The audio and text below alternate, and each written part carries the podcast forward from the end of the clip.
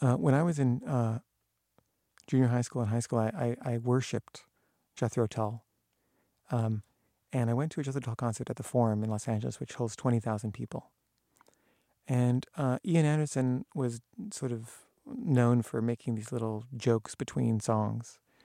And he was doing some little patter at the microphone between two songs, and he said something about underwater breathing apparatus.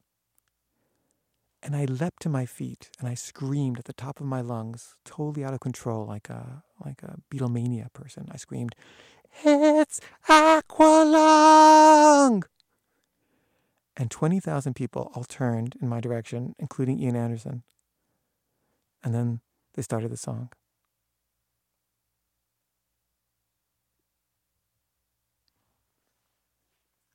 I didn't know how to do the Aqualung thing with the microphone.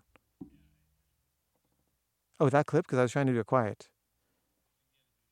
Should I do it, like, go away from the microphone and scream?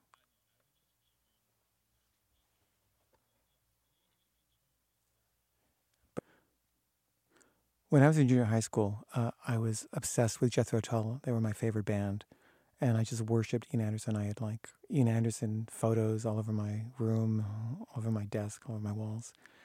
And they were performing at the Film Forum in Los Angeles, which holds 20,000 people. And I went with my parents and my friends, and I was so excited. And he would do this sort of banter between songs. And at one point, he used the phrase underwater breathing apparatus. And I leapt to my feet, and I screamed at the top of my lungs, "It's Aqualung!" And 20,000 people turned in my direction and looked right at me, including him. And then they started the song.